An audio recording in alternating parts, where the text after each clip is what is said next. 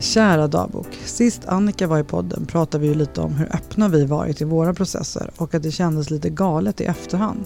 Men att det då på många sätt var väldigt hjälpsamt, att det finns något i att dela med sig av det som är skört och sårbart mitt när det händer och i synnerhet eftersom det hjälper så många andra. I veckans avsnitt ska vi få vara med, verkligen mitt i en IVF, med de underbara Elin och Mario.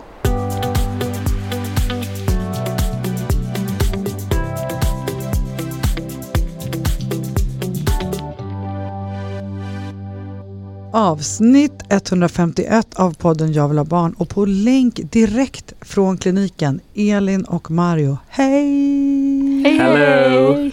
Hur mår ni? Oj du. Jag mår bra, jag är mest peppad och lite nervös. Men Mario är nog ångestnervös tror jag. Jag är jättenervös.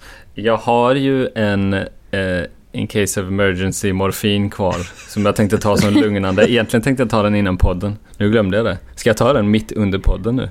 Vi får se. Ett fyllavsnitt har vi faktiskt aldrig gjort förut. Jag blir faktiskt, jag, är, jag tycker själv att jag är ganska härlig på morfin. Kanske att Du börjar bli van nu också. Ja.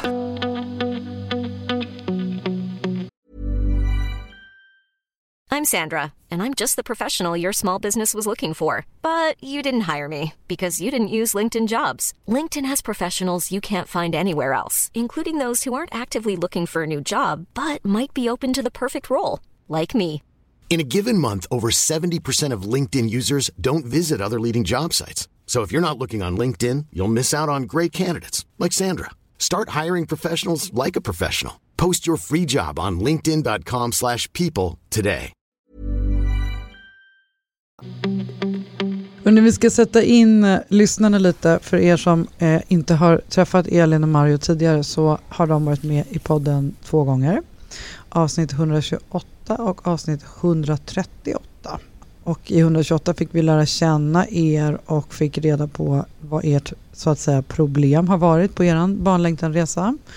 Och sen eh, i förra avsnittet fick vi en väldigt ingående detaljerad beskrivning av hur man kan gå tillväga för att hantera just ert problem. Eh, Mario, om du ska berätta då, lite kortfattat för nytillkomna som inte orkar gå tillbaka och lyssna på det andra. Fast det tycker jag verkligen ni ska göra, men om ni nu inte gör det.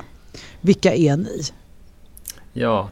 Eh, vi är Elin och Mario och vi bor i Malmö. Och ehm, eh, vi försökte skaffa barn i ett år och eh, innan vi eh, sökte hjälp och då fick vi reda på att jag har asospermi. Eh, och det betyder att man har eh, sädesvätska utan spermier. Eh, helt utan spermier. Och eh, då var tvungna att göra eh, en operation. Eh, vi gjorde två operationer. Eh, en där de sticker in en nål och drar ut vävnad och söker upp, eh, letar spermier där. Och då hade vi sån tur att de faktiskt hittade sju spermier. Eh, runt sju spermier i alla fall, vilket är otroligt få, men det är ändå eh, spermier. Och eh, sen nu eh, förra veckan så gjorde jag en så kallad mikroteseoperation och där eh, går de lite mer eh, det är lite mer säkert ingrepp eller vad man ska säga för att hitta spermier. Så där eh, skär de upp pungen och så eh, tar de eh, och tittar med, jag tror att de även skär upp de skär upp testiklarna. testiklarna också och så tittar de in i testiklarna med ett väldigt speciellt mikroskop. Där, och där kan de då se bättre var det finns eh, eh, störst chans att hitta spermier och sen plockar de ut vävnad från de ställena och söker igenom den efter spermier. Då. Så spännande alltså. Mm. Och de hittade spermier där också. Mm.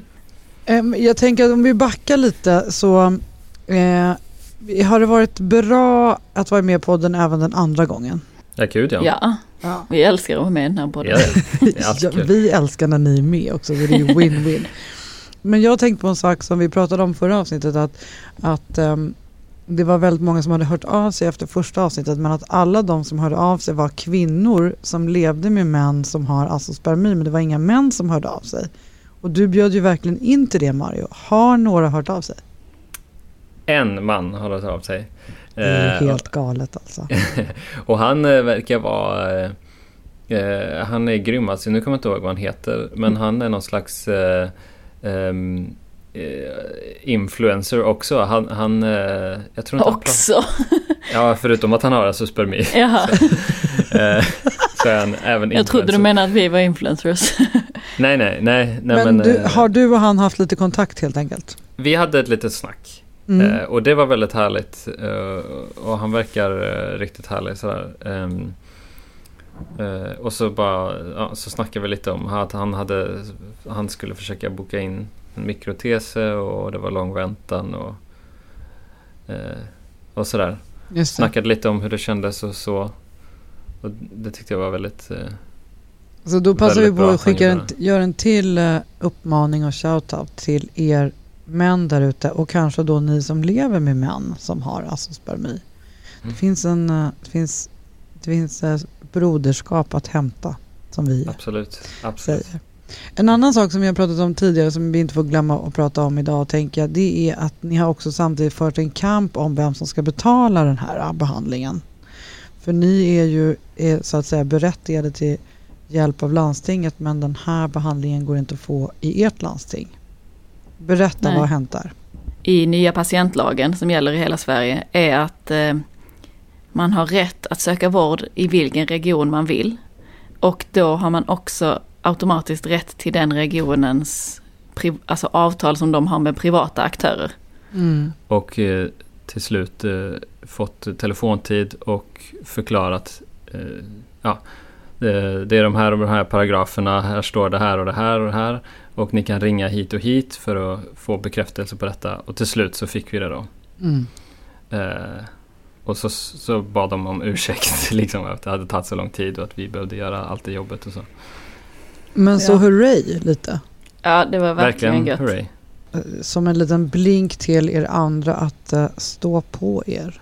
Kan vara värt. Ja, alltså om, om alltså alla, var ni än bor i Sverige så, så kan ni göra på detta sättet. Uh, det kan vara lite klurigt om er hemregion erbjuder samma men jag tror inte det, det vet ju inte jag eftersom det har inte kollat in så mycket. Men det, ni har rätt att få det. Om, om de säger att ni inte har rätt så är det för att de inte vet själva. Alltså det, ni ska ha det helt enkelt. Mm. Annars så ringer ni oss och så hjälper vi er. När vi sågs förra gången då hade du precis gått igenom den här TESA eh, operationen. Eh, får vi nästan ta och kalla det va? Ingreppet kanske man säger. Ja. Och så hade ni fryst ner sju glada spermier. Mm. Otroligt spännande och roligt. Och så stod ni då inför att göra en IVF, alltså ett äggplock på dig Elin och en mikrotese på dig Mario samtidigt. Blev det på samma dag? Ja, vi kom hit eh, halv åtta. Mm. Och så fick eh, Mario en massa tabletter och sen åkte han ganska direkt in, eller åkte, du gick då Eh, in på operationsbordet. Sen dess har du åkt. ja, och så fick jag stanna. Vi fick liksom ett gemensamt vilorum som vi fick vara i, men vi fick inte vara med på varandras operationer. På grund av corona. Så då försvann du in. Men om vi backar bandet, hur har det varit Elin med eh, eh, hormoner och stimulering och eh, förberedelserna för äggplock? Alltså det har varit bra. Jag har faktiskt inte haft så jättemycket biverkningar det var, jag hade lite ont i huvudet ibland av, av Synarela som är ett nässpray som stänger av östrogenet. Eh, och blev lite varm i ansiktet vilket jag blev jävligt rädd för. För att eh, jag trodde att jag hade fått feber och om jag hade blivit förkyld så hade ju allting ställts in. Men, men så fick jag reda på att det var många andra som också hade känt så. Det är ju som en liten försmak på klimakteriet. Att eh, ta ja. den där Synarelan. Om mitt klimakterie blir så så är jag glad. ja, det är bra att du känner så. Eh, har du tagit sprutorna på dig själv eller har Mario varit inblandad? Mario har tagit nästan alla. Jag fick ta två för jag ville testa hur det var. Men Mario har gjort det, vilket jag blev förvånad över faktiskt att han gjorde det så lugnt för han är ju så himla spruträdd. Men du har inte verkat rädd alls. Nej, inte efter, efter första gången så. Det finns också dokumenterat första gången vi gör det. Då var jag lite rädd och pratade om hur, hur fort ska Liksom. Ja, så höll han sprutan så här långt. Ska jag ta så jag här? Jag såg liksom? det, som att du skulle hacka liksom. ja, men jag, var, jag, jag tänkte liksom så här, av, avgör nu hastigheten liksom här. Då måste jag ha lite, typ så eller så här. Men det gick, det gick jättebra, det gjorde inte alls ont. Alltså det gick skitbra. Ja. Jag, jag vet att många har mycket biverkningar så att jag är, förstår att jag har tur som inte har haft det. Jag tänker också att det, det är liksom eh, skillnad på första och har man gjort många och sen när man har gjort många så Ja. glömmer man bort att man kanske inte tyckte det var så här superjobbigt precis i början för det suddas liksom ut på något sätt. Mm. Men härligt för dig att du har upplevt det positivt. Ja, Det var skönt att göra något också. Alltså vi har ju liksom bara stått still i nästan ett år. Så att Ja. alla de här momenten är ju så här, ah, yes, äntligen händer det någonting. Visst var det i maj förra året som ni fick reda på asospermin? Ja, Så liksom ett år från att ni fick den informationen till att det äntligen ska göras ett Mm. riktigt försök. Och så då, då var ni där på kliniken och berätta då Mario, hur gick det med bedövningen den här gången? Det gick vägen den här gången. Eh, Ni får var- gå tillbaka och lyssna på förra avsnittet, ni som blir sugna på den lilla... smaskiga detaljen. Ja, det Exakt. riktig cliffhanger. Ja, Eh, nej, men det gick bra nu så jag, jag kände mig liksom ändå lugn och jag, jag, jag visste att de kommer vara extra, extra noga den här gången. Så det är lugnt. Det var extra mycket folk i lokalen. Och jag, och jag fick som vanligt, jag fick eh, ta lite tabletter innan, lite så lugnande och lite morfin och sen fick jag intravenös morfin, alltså i, i, genom eh, armen då. Ja, jag försökte liksom inte titta så mycket runt mig där utan bara lägga mig på britsen ner med huvudet och så var det det. Eh, och det är så mysigt, man har ju en liten sköterska, det hade ju även du sen Elin. Som liksom, vars jobb är att sitta vid en sida, typ hålla en lugn och ge en morfin om man behöver och liksom. Eh, och hon märkte ibland, eh, för mot slutet där så började, när de skulle sy, så de syr ihop bägge testiklarna och, och själva pungen såklart. Eh, och Det- då började det Det låter alltid som att du menar att de syr ihop testiklarna med varandra. Nej, det de- gjorde de inte. De bara sydde ihop dem eh, så att de inte var öppna längre. ja Precis. Det det. var ingen sån mardröms eh, skräckfilm.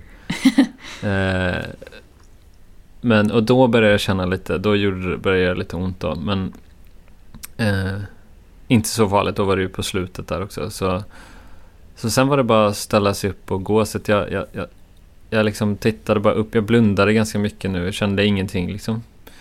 Eh, men jag fick veta att jag är extra känslig också, för det är liksom ofta, oftast så känner man ingenting liksom alls. Mhm. Men jag har känt en del smärta när jag kanske inte borde egentligen känt någonting.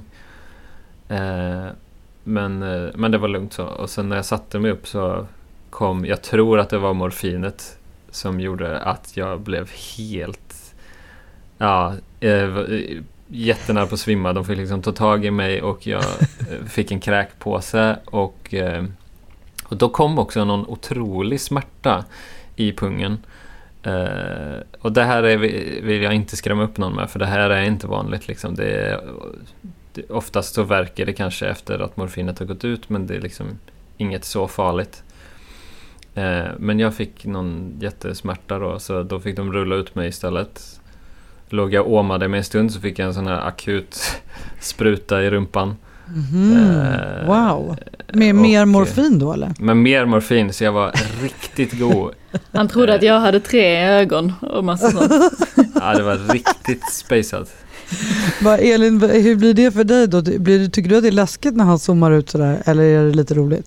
Nej, det var ganska kul. Alltså jag var ju där i vilorummet och så kom det ut någon eh, som skulle hämta vatten till dig tror jag och sa under operationen Han har det så bra, han ligger och småpratar hela tiden på operationsbordet. och sen sa de så här, nu kommer han snart. Och sen, sen kom de liksom eh, lite stressigt och hämtade den här britsen som var i vårt rum. Så då fattade jag att han nog var lite yr eller mådde dåligt. Det var så konstigt, för då, jag såg ju när du kom ut att du liksom du såg så sjukt ynklig ut och så, och så låg han så här och blundade och liksom. Och då, då tyckte jag ju så synd om dig men min reaktion blev ändå att skratta. Det kanske känns som att jag är en osympatisk person Ja, men det var, du såg så, jag tror det var för att du såg så gullig ut. Du skrattade också när du fick veta att jag hade asop- asospermi.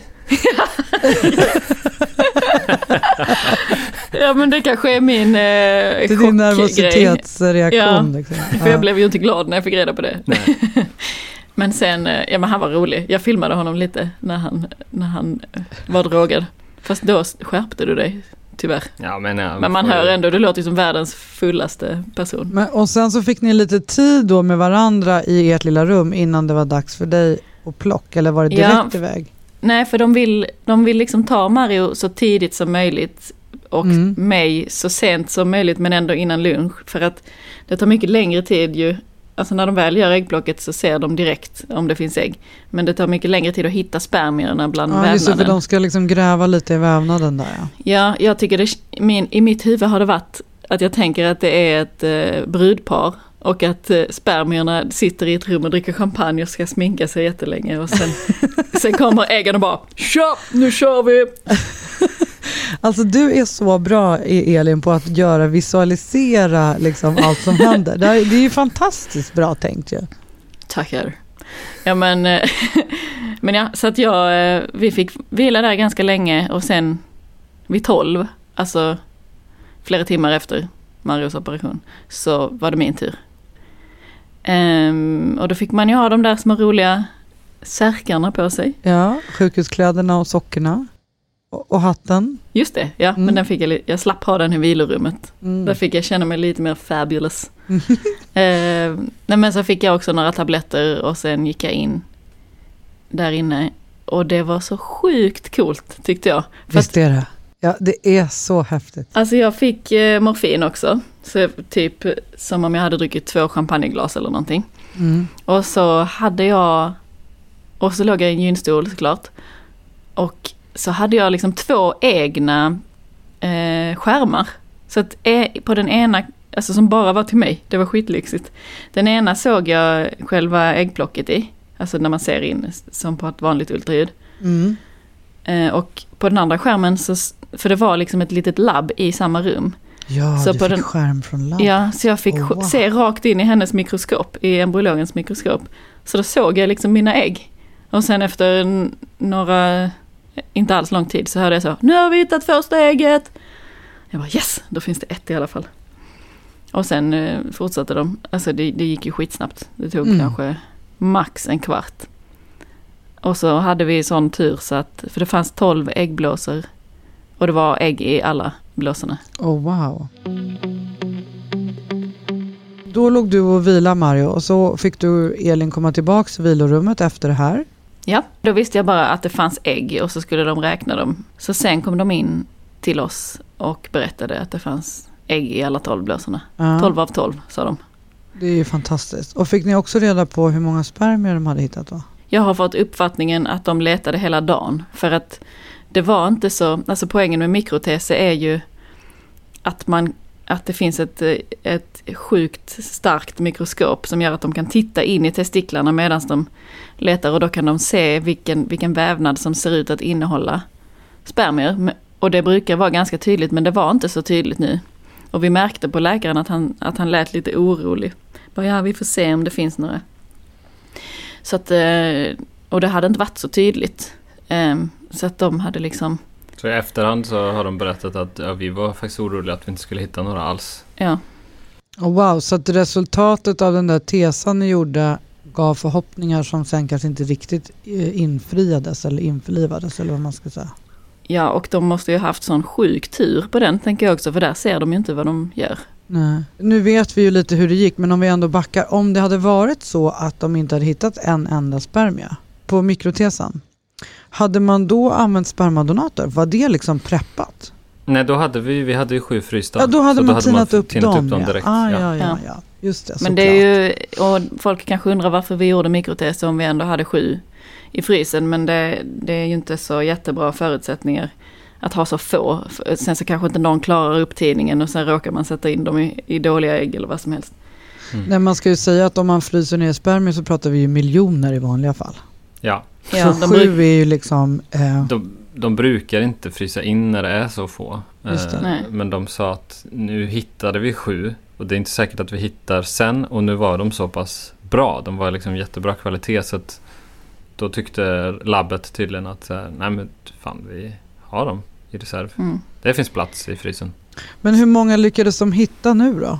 Eller vet man det? Alla de hittade tryckte de in Alltså, eller? De, de, let, de slutade, för att sen, senare på dagen fick vi reda på att av de 12 äggen så var det 10 som var mogna.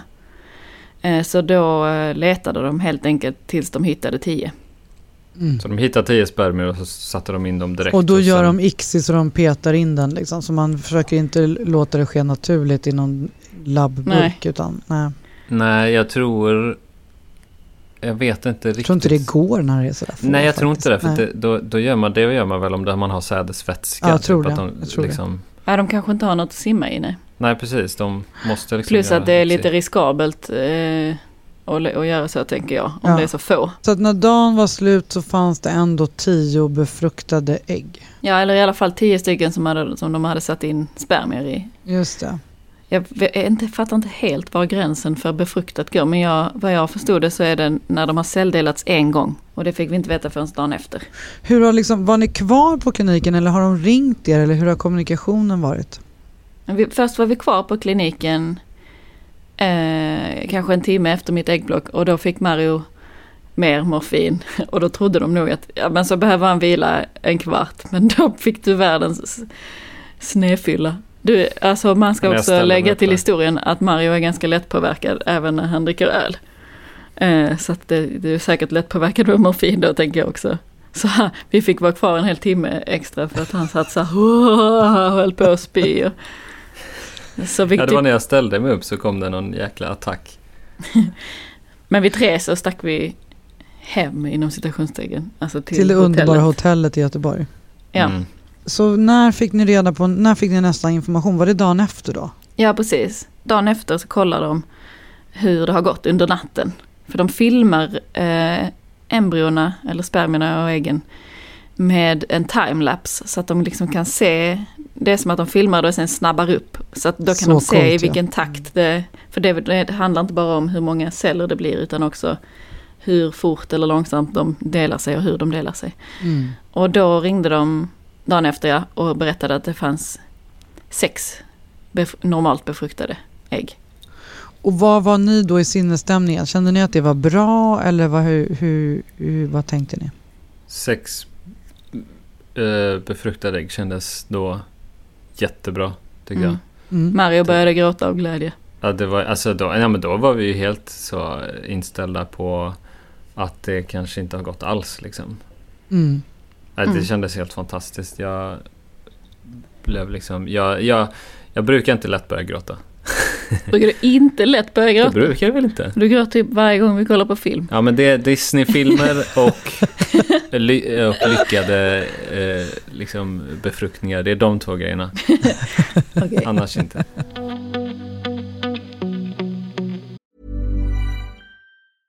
Ryan Reynolds here from Mint Mobile. With the price of just about everything going up during inflation, we thought we'd bring our prices down.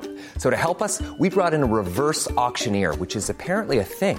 Mint Mobile unlimited premium wireless. Ready to get 30, 30, bit to get 30, bit to get 20, 20, 20, bit to get 20, 20, bit to get 15, 15, 15, 15 just 15 bucks a month. So, Give it a try at mintmobile.com slash switch. $45 upfront for three months plus taxes and fees. Promo rate for new customers for limited time. Unlimited more than 40 gigabytes per month. Slows. Full terms at mintmobile.com. Hey, it's Ryan Reynolds, and I'm here with Keith, co-star of my upcoming film, If, only in theaters May 17th. Do you want to tell people the big news? All right, I'll do it. Sign up now and you'll get unlimited for $15 a month in six months of Paramount Plus Essential Plan on us. Mintmobile.com slash switch. Upfront payment of $45 equivalent to $15 per month. Unlimited over 40 gigabytes per month. Face lower speeds. Videos at 480p. Active Mint customers by 531.24 get six months of Paramount Plus Essential Plan. Auto renews after six months. Offer ends May 31st, 2024. Separate Paramount Plus registration required. Terms and conditions apply if rated PG. Så då fick ni reda på att det, att det kanske var så att man skulle vänta ända till dag fem med att sätta in va? Ja, men då, ja, för vi hade ju själva tagit reda på att det kan vara bra att vänta till dag fem. För, eller då har ju de som liksom som ska dö, eller vad man ska säga, innan dess redan dött. Jag vet Ja. inte om man säger dö när det är så himla tidigt. Slutat utveckla sig. Ja. Ja, och så kan man tydligare se vilka som är bäst, alltså vilka, som, eh, vilka embryon, eller då på dag fem kallas de blastocyster då om de är, har kommit så långt. Och det betyder att de, är, att de har över 100 celler. Eh, Och att de har bildat som ett liksom extra membran runt sig. Ja, precis. Mm. Så då går det att utvärdera hur bra eller dåliga de är. Mm, det är enklare att se då liksom att Exakt. Ja, det här är klart, klart bäst embryo.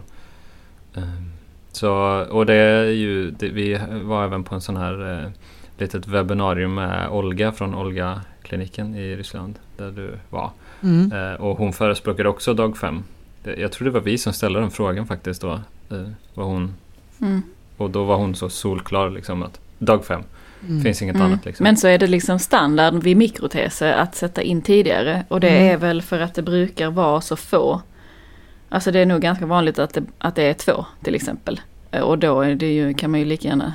Alltså det är inte som att de skulle klara sig i labbet men inte i livmodern. Alltså så då kan man lika gärna sätta in dem. Men då, eh, ja, då fick vi reda på att det var sex stycken och så pratade vi med läkaren på eftermiddagen. Eh, och så kom vi överens om att ja men vi, vi odlar till dag fem. Och så Mm. ser, hoppas vi att det funkar helt enkelt. Så då bestämde ni er för att åka hem? Eh, ja, det gjorde vi. Mm. Eh, men sen då på dag två så ringde en annan läkare härifrån och sa att det fanns nu tre som såg bra ut. Och då känns det ju liksom det är säkert jättebra med tre men det blir så läskigt när det, när det liksom försvinner embryon eller vad man ska säga. Det är det här som är så jäkla eh, jobbigt med det psykologiska och det här fram och tillbaka och upp och ner. Så har Ja, man hunnit vän- Först är man jätteorolig och sen har man lite hunnit vänja sig vid det här goda resultatet av sex. ja, Mm. Och då blir ju helt plötsligt tre att man har tappat hälften. ja. Fast det Ja, men- från ursprungs liksom, utgångspunkten kanske tre är jättebra. Ja, ja men då bestäm, ja precis. Och jag tror det framförallt är väldigt normalt med tre när det är mikroteser. Jag tror att vi har lite, eller har, nu vet vi inte hur många vi har just nu, men jag tror att vi hade lite fler än vad som är vanligt vid mikroteser. Ja, från början ja. Ja, men så då bestämde vi bara, ja men nu stannar vi bara i Göteborg. Alltså det känns ju som vad som helst kan hända hela tiden. Vi, Mm. Det är skitläskigt om vi är i Malmö då, om de bara, ni måste komma nu. Ja, verkligen. Men, så då, men det var ändå fortfarande ambition om att sätta in på dag fem? Nej, då bestämde vi eh, med kliniken att vi skulle komma hit dagen efter, alltså på dag tre, odlingsdag tre. Mm. Eh, och eh, antagligen sätta in, men vi skulle prata om det också. Mm. Och Också så- fint då att ni är på en klinik som har öppet lördag och söndag. Ja, Mm. ja, vi har fått så sjukt Eh, vill man ju bara service. tillägga här. Mm. Mm. Men då ringde vi, eller just det, när vi var på väg hit på dag tre. Det här är, nu kommer ni med hela berg och dalbanan. Då ringde läkaren och, och sa att eh, nu var det fyra som såg bra ut. Ja, en hade hämtat sig. Ja, Mm. och, och så sa han, ja så nu är det fyra av alla sju embryona. Och vi bara, sju embryon? Det var Det var väl inte sex. sju, det var väl sex. Då är det en av eh, dem, alltså för första dagen så ska, så ska de ha delat sig till två celler. Och så var det en som bara hade delat sig till en cell, men de slänger ju inte den liksom. Nej, så och den, den lilla ikapp sig jokern har bara ja, sprungit ikapp. Det är inte helt fascinerande alltså. Mm. Jo. Så, så, de, de, så sju embryon såg bra ut. Alltså såg liksom, det var hyfsade, sju Att hyfsade de såg ut som att de fyra- skulle kunna, att de är i alla fall inte de är inte så helt dåliga ute. så att man tar bort dem. Nej. Och så lät det ju eh, dagen innan. Att liksom, nu är det bara tre. Det är de andra liksom Ja. är inte med längre. Nej. Och sen helt plötsligt var det sju. Ja men det säger och ju väldigt, fyra som är det säger ju ganska mycket att den där lilla jokern helt plötsligt kom med att det liksom, bara för att det ser då, dåligt ut på dag två så betyder inte det att det är dåligt på dag fem. Mm. Så att då bestämde vi, ja men då, då kör vi till dag fem i alla fall. Då väntar vi till dag fem. Ja, nu är det dag fem och ni är på kliniken och om eh, en timme, Elin, ska du göra en insättning. Ja, Förhoppningsvis. ja jag hoppas, jag antar att de hade ringt oss om alla har Ja, dött. det hade de. Ni hade Men inte vi- fått sitta där på kliniken nu om ni inte ska göra en insättning. Nej. Det kan jag varit lite lova. väl, det hade varit lite väl taskigt. Men ni vet inte vad som har hänt sedan dess. Så det senaste ni vet är att det fanns fyra. Mm. Fyra bra av, av sju möjliga. Helt enkelt. Ja, så nu det ska bli väldigt spännande att se. Det kan ju ha gått hur som helst. Det kan ju vara En- Ja, förhoppningsvis då inte att alla har försvunnit men att det kanske bara är, är en som ser bra ut och det är ju bra, det är ju det som är målet. Eh, Eller så har eh, alla blivit jokrar och blivit Ja. skitbra. Mm, Det kan, ja. Vi känner ju inte våra barn. Jag ska. Men det är så fint också att vi och lyssnarna får vara med i det här mitt i. För att de här grejerna glömmer man ju bort sen väldigt fort. För att liksom, så fort man får reda på ny information så glöms den gamla informationen. Så Mm. beroende på var ni kommer vara nu så är det det som kommer bli er. Ja, så här många hade vi. En sattes in och X kanske fryste som vi får hålla lite tummarna för det. Men det är så Mm. fint att vi får vara med om hur de här fem dagarna, vad mycket som kan hända. Mm. Mm. Ja, fy, alltså när vi fick reda på att, det, att eh, det var tre kvar. Då, alltså tre räcker ju verkligen men då blir man ju rädd. Okej men tänk om alla de tre också där. Ja. Då var vi liksom skitdeppiga. Ja vi var Mm. jätteledsna. Och, Ja, det var, alltså det, just känslomässigt den här perioden har varit helt... Eh, man fattar ingenting. Alltså så himla högt och så himla lågt. Mm. Liksom eh, precis efter varandra. Vi, eh, man ja. blir helt utmattad. vi sa ju innan, eh, alltså innan vi ens hade åkt hit eller börjat med hormonerna eller någonting så var det ju så här, ja men det är klart vi vill odla till blastocyst om vi kan det. Och sen så fort de sa, nej men ni kanske behöver sätta in dem tidigare. Då, då är det som att vi bara, ja kom, kom till oss så vi Ja. kan ta hand om er. och det hade vi inte alls kunnat tänka oss in i innan att det blev Mm. Nej, sådana det, känslor. ifall att någon ska göra detta och fundera på om det är dag tre eller dag fem som är bäst så, så är inget av alternativen är dåligt. Alltså man kan sätta in på dag tre, det är inget fel med det, eller dag två till och med.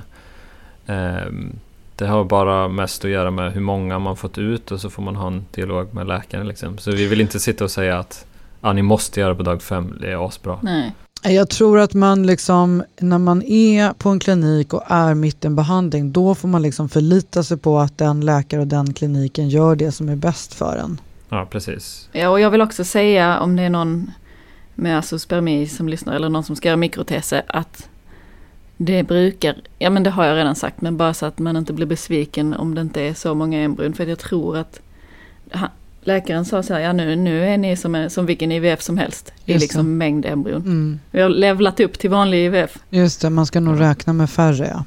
Ja, Och igen, där är, det är också en bra grej att man inte heller ska jämföra sig med andra utan man får liksom ta nej. sin behandling utifrån sina förutsättningar. Och det, vi vet ju inte hur det här går, alltså ingen av dem kanske fastnar. Det, det, det, behövs, det behövs ju bara ett bra som det går bra med helt enkelt. Mm.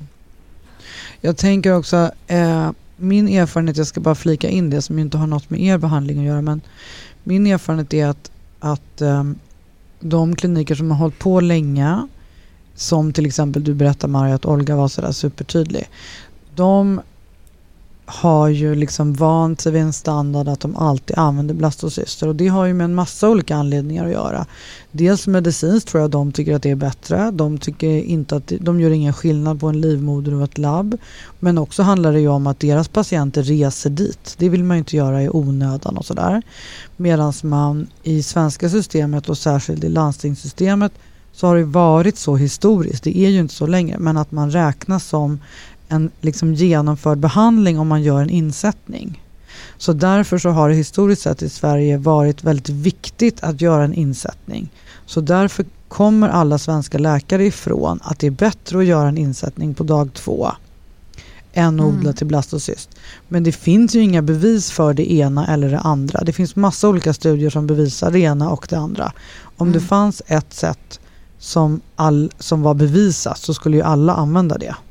Så att man Mm. får liksom bara eh, helt enkelt förlita sig på att den kliniken man har valt vet vad de gör utifrån sina förutsättningar. Mm. Ja, de, har ju, de är ju experter.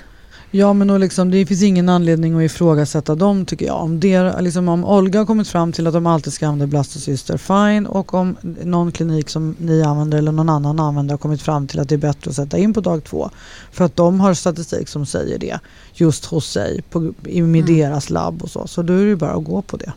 Mm. Och de slänger ju inte Nej. såklart de embryona som de inte sätter in. Utan de, om det finns fler embryon så låter de ju dem odlas vidare till dag fem. Och så Ja. fryses de in.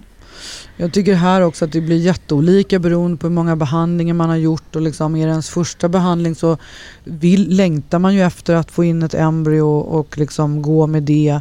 Har man gjort det 18 gånger så kanske man inte vill sätta in ett embryo som ändå man vet kommer skita sig och så vidare. Så det finns liksom massa olika aspekter att lägga in här och det tycker jag att alla ni som hamnar i det, diskutera det med er klinik och kom fram till något. Liksom. Ja. Och det kan vara bra också att ha en idé jag tror att det kan vara bra att ha en idé innan man kommer eh, så långt så att man ska göra själva IVFen eller liksom eh, ägguttag eller operation eller vad det nu är. Att liksom man har, okej okay, om vi får ut så här så många liksom, eller på ett ungefär så, så kan vi så, så säger vi att vi vill ha till dag fem.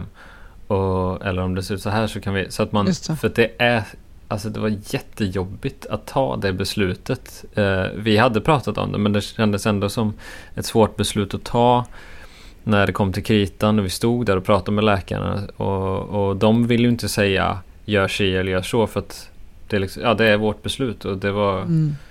Då hade man önskat att det fanns ett rätt sätt liksom och så då är det bara det som gäller. Så vet man att det blir rätt. Um, och vi var ju så säkra på att vi skulle vänta till dag fem men det går inte att förstå förrän man är där hur Exakt. mycket man vill ha tillbaks det där embryot för då börjar man liksom ha någon slags känslomässig koppling till dem nästan. Det är ju som med små barn som håller på att odlas där. De vill ja, bara de ska ha inte ligga på labbet. Exakt. Ja. Exakt. Det var också skönt med att vi stannade kvar i Göteborg för då var vi i alla fall lite närmare dem än ja. om vi skulle åka till Malmö. Mm, det kändes så sjukt faktiskt om man skulle lämna dem. Men ni fick också komma in då på dag tre och ha den här diskussionen på kliniken och träffa läkaren och så? Så vi fick sitta här, ja, och vi fick se hans, eh, eller jag vet inte om det var hans, men klinikens liksom tabell. Ja. Och så fick, fick vi se så här, dag ett, då har den celldelat sig så många gånger. Dag två, då har den inte celldelat sig alls. Dag tre, då hade den celldelat sig så här många gånger. Mm. Och så, för att han skulle förklara att det har liksom inte bara att göra med hur många celler den har eh, i slutändan utan, utan hur den tar Vad sig fint dit. att ni liksom har, dels att ni har liksom pluggat på, läst på, gått på webbinar så att ni kan så här mycket och sen att ni blev insläppta så här långt i mm. alla detaljer och fick vara med om det. Han hade en bra liknelse för att det, det kan vara så svårt att förstå och framförallt för våra vänner och, och sånt som har gjort ett väldigt bra jobb med att sätta sig in måste jag bara säga. Men ja. det, det, är ju skitsvårt att fatta. Men att det är ju som vädret, alltså att man kan se en prognos på dag tre. Ja, det ser ut som att den här kommer vara den starkaste men det kan lika gärna ändras precis som eh, vädret. Så bra liknelse ja. Mm. Det är verkligen ja, så sant. Men och där tänker jag också att man ska lägga en brasklapp för er som inte vill vara insatta, insatta och kunna alla detaljer utan bara vill få behandling och sen inte veta något mer så är det okej okay också. Ja, verkligen. Så det, liksom, man, är, man är individer i... Det går inte att jämföra behandlingar. Det är så himla olika för alla. Mm. Jag kan tänka mig att det kan vara skönt också att så här, nu är det i läkarnas händer. Vi släpper det, vi vill inte veta eh, mer än så. Ja, alla är ju så olika. Mm. Men hörni, det är ju väldigt spännande nu då. Mm. Det kan man säga. Nu är det dags för morfin. Tror jag. Hur, eh, hur, eh, hur känner ni? Ja, nej, men jag är så fruktansvärt nervös. det känns som att jag ska... Jag vet inte. Det går inte att jämföra med någonting. Eh, det har ju varit sån otroligt lång väntan liksom, för detta. Vi har hållit på i två och ett halvt år snart. Så... Mm. Men vi försöker, jag försöker i alla fall tänka, eller det har vi pratat om också, att så här, Eh, om det skiter sig helt nu, om vi får det sämsta, det sämsta beskedet betyder ju egentligen bara att ja, då försöker vi en gång till. Alltså det är inte över, precis som varje steg av processen hittills. Liksom. Får man ett dåligt besked så betyder det bara okej, okay, en extra bump on the road, men eh, vi har sju i frysen också. Vi, vi kommer testa med dem.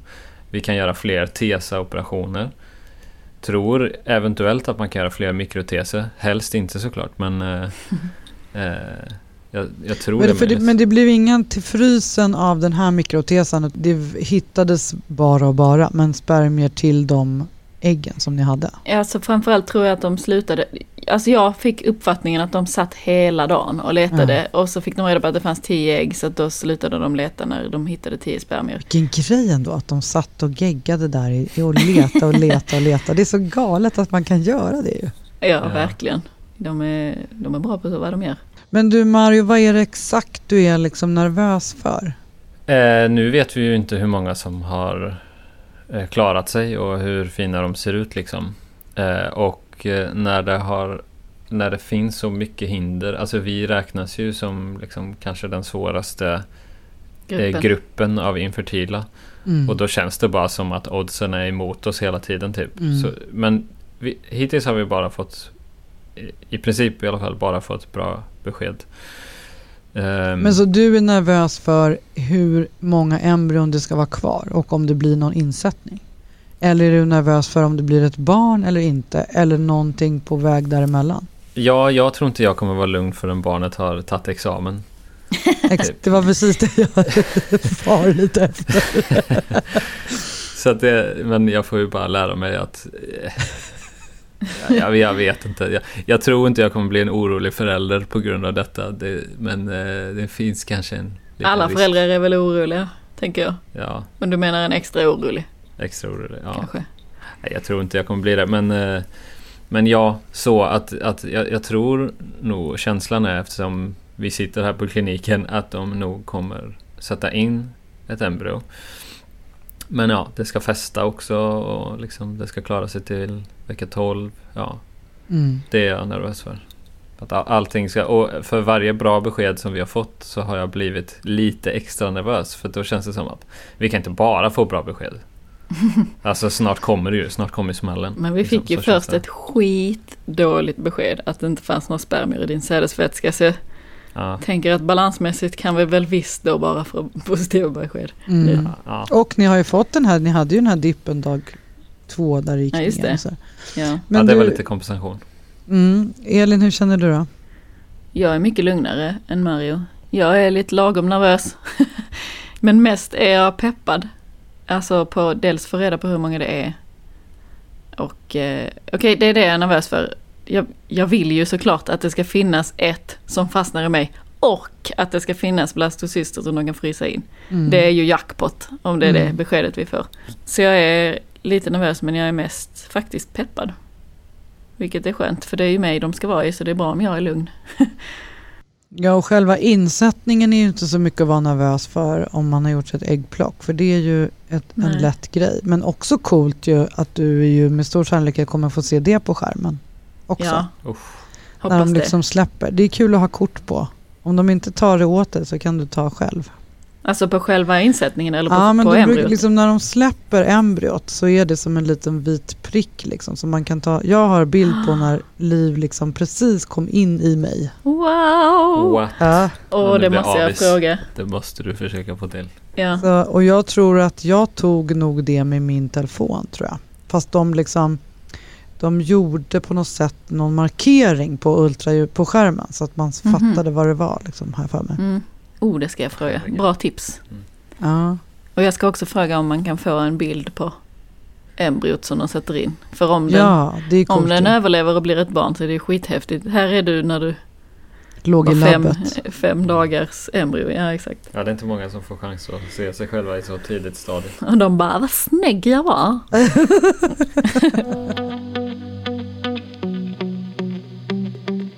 Hur ska ni eh, klara av den här eh, så kallade ruvarperioden som kommer nu då, efter det här förhoppningsvis? Jag vet inte, men eller jo. Alltså vi har ju totalisolerat oss nu. Eh, alltså ännu mer. Vi har inte träffat en själ.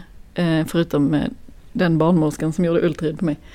Ehm, så vi kan ju, nu tänker jag att vi kan träffa folk utomhus i alla fall. Så jag hoppas, jag tänker att jag ska distrahera mig genom att träffa kompisar utomhus. Och jobba, men det kommer ju vara eh, sjukt svår väntan. Och vi vill inte heller säga jag är så himla öppen med mina vänner hela tiden men vi vill inte säga vilken dag vi ska göra eh, testet. För att då, de kommer kunna lista ut på huruvida jag svarar eller inte svarar vad det var för eh, besked.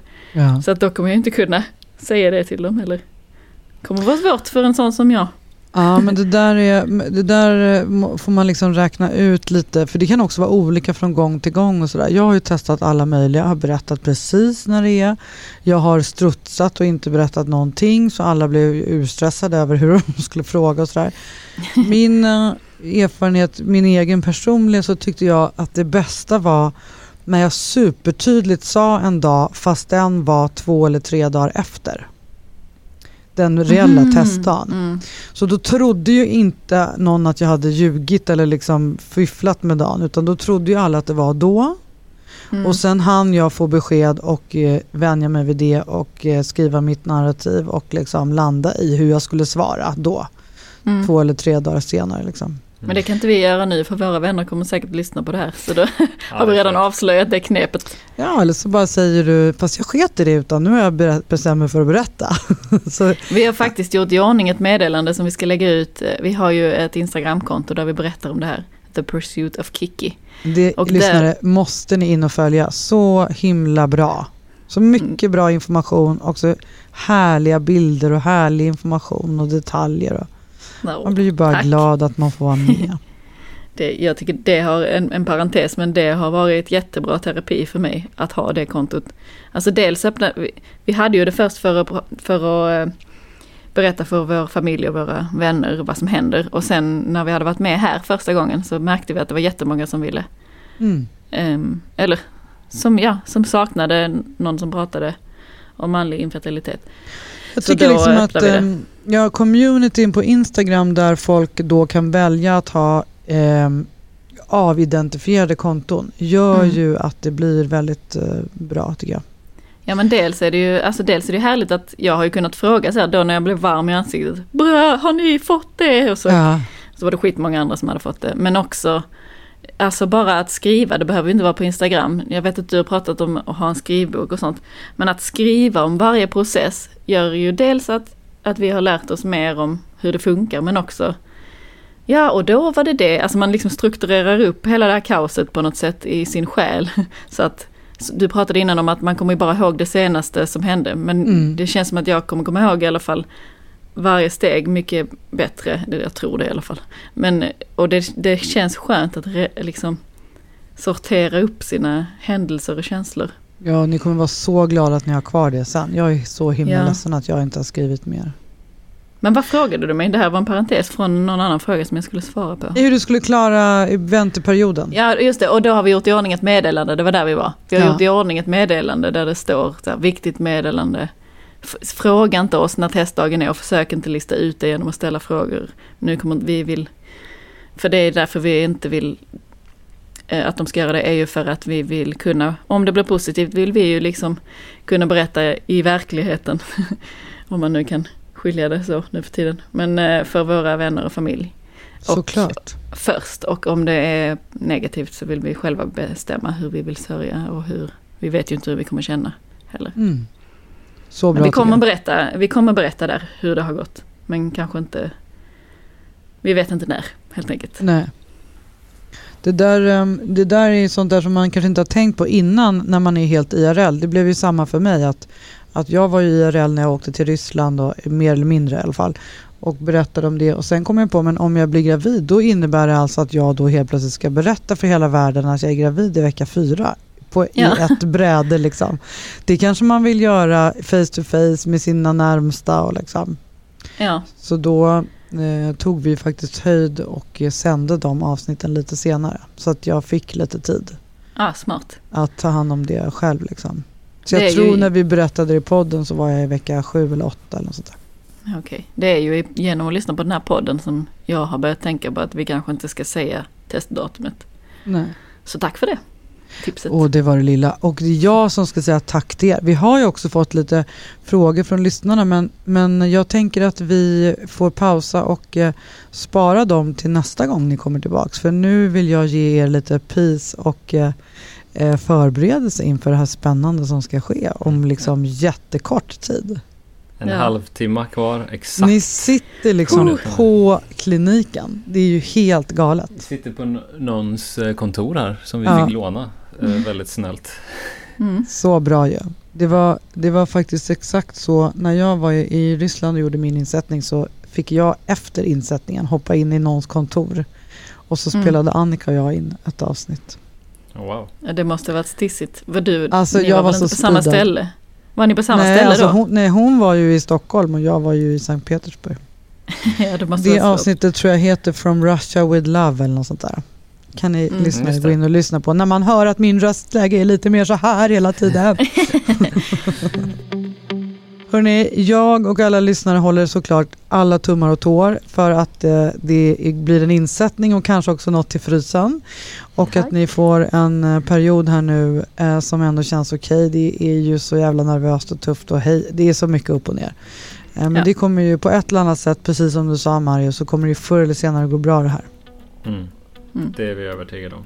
Ja, det är jag också. Och så håller vi tummarna för att ni eh, kommer tillbaka snart. Mm, det gör vi berättar hur det gärna. gått. Mm. Hörni, eh, lyssnare, puss och kram. Vi ses om en vecka. Hej då! Hej då! ha det bra.